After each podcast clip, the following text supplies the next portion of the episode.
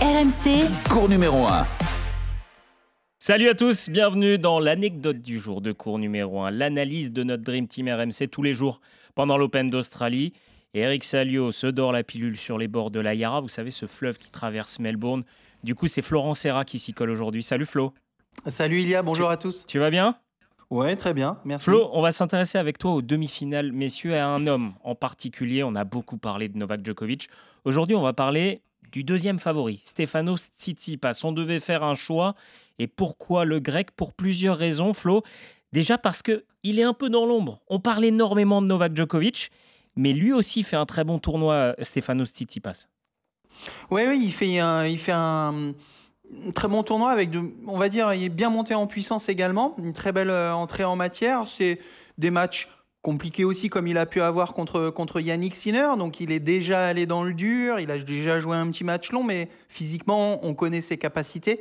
Et, euh, il monte aussi en puissance cette première semaine où il se, se débarrasse plutôt, euh, on va dire, de, de, ses adversaires tranquillement. Et, c'est vrai que je le sens bien dans la variation, dans les angles qu'il trouve pour l'instant. Il sert aussi très bien et c'est très important en Australie. Euh, donc plutôt satisfait en tout cas du niveau de jeu de, de Tsitsipas en effet. Euh, tous les, les fans de tennis, les organisateurs aussi, on doit le dire, doivent rêver d'une finale Djokovic-Tsitsipas. Il y a les deux autres prétendants, Tommy Paul et Karen Kachanov. Euh, c'est le seul pour toi qui peut empêcher Novak Djokovic de, de gagner ce dixième titre?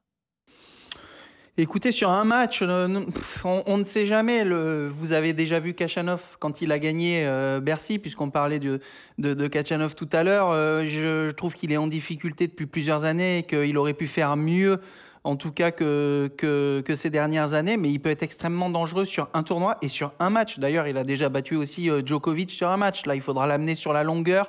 Ça va être en grand chelem. Encore une fois, c'est différent. Donc pour moi, Tsitsipas n'est pas tout seul. Vous pouvez avoir un Kachanov qui sert bien et qui envoie, euh, qui envoie euh, du lourd. Mais euh, Tsitsipas a les armes. Il l'a déjà fait, même si je trouve que depuis, euh, il y a eu des beaux affrontements comme à Roland Garros en finale, ils se sont déjà joués. Mais bon... Euh, au bout du compte, si vous regardez les derniers résultats, je crois qu'il y a 10-2, mais c'est toujours Djokovic, euh, les dernières fois, qui est sorti vainqueur du match. Donc, euh, il partira forcément vraiment favori. Mais à Tsitsipas d'essayer de trouver euh, dans sa variété, aussi dans ses changements de rythme, euh, le fait d'aller au filet, je le trouve très offensif, de pouvoir bousculer Djokovic sur une finale où il peut se crisper un petit peu également. Il faut que, il faut que les deux hommes soient en finale. Hein. Il y a des demi encore à, à jouer à l'heure où on se parle. Euh, on va partir à, à, Melbourne avec toi parce qu'il y a une, atmosphère particulière. Tu connais ce tournoi, tu ouais. l'as joué des dizaines, des dizaines de fois. Et il y a quelque chose qui peut jouer en la faveur de Stefano Tsitsipas, c'est qu'il y a une grosse communauté grecque à Melbourne. Il y a de l'ambiance dès qu'un grec joue sur, sur les cours. Bah, il y a de l'ambiance sur, euh, sur euh, en effet, sur beaucoup de cours, même sur les cours annexes. Alors, je fais vite aussi, mais encore plus sur euh, les Grecs, les Chypriotes, notamment quand c'était Marcos Bagdatis qui avait atteint sa finale. Je me souviens, il y avait, il y avait une ambiance d'enfer. Il y a eu aussi les Chiliens, mais il y a eu des bagarres entre les supporters quand Amer Delic monténégrin, je crois, qui avait joué euh, euh, un autre joueur serbe ou croate. Alors eux, ils s'étaient envoyés des sièges.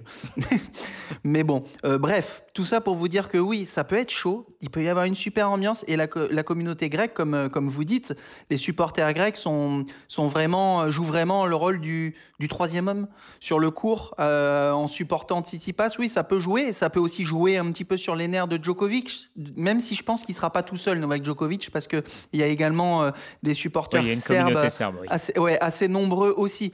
Donc, euh, je pense que ça va justement amener une belle ambiance, amener les joueurs aussi à se transcender à aller chercher un petit peu d'énergie quand ils seront dans le dur, parce que pour moi, quand même, même si Djokovic est en train de me...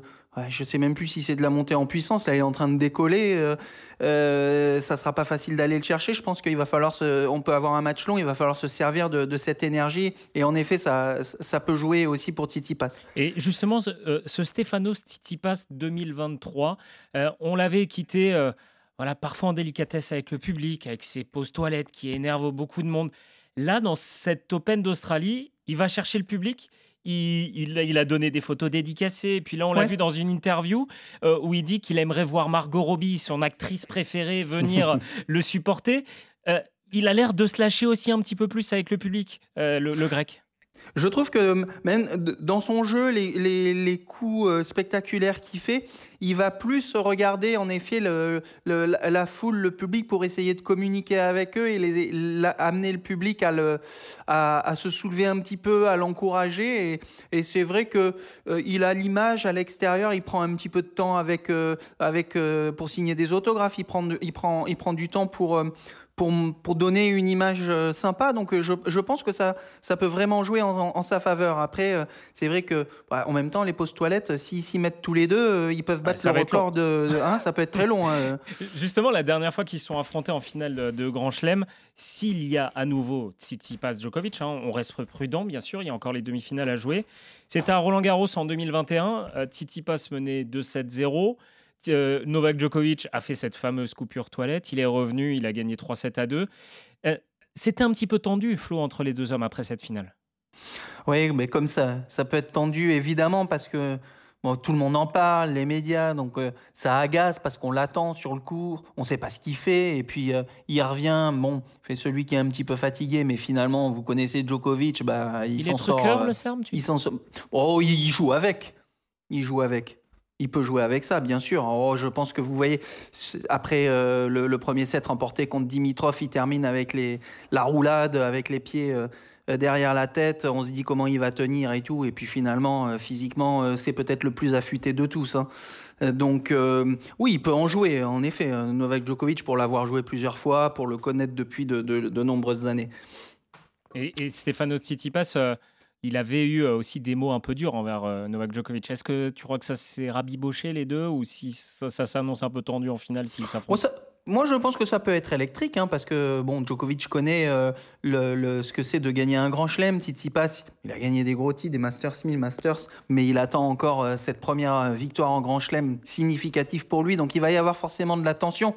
Djokovic, il a cet esprit revanchard. Tsitsipas n'a pas envie de de, de, de, de, faire pas le figure. Donc euh, non, moi je pense que oui, ça peut être en effet électrique et, et puis ça restera fair play. Mais euh, je serais pas surpris que si tu veux, s'il y a une petite balle à mi-cours à un moment donné, ça vienne aussi droit sur l'homme.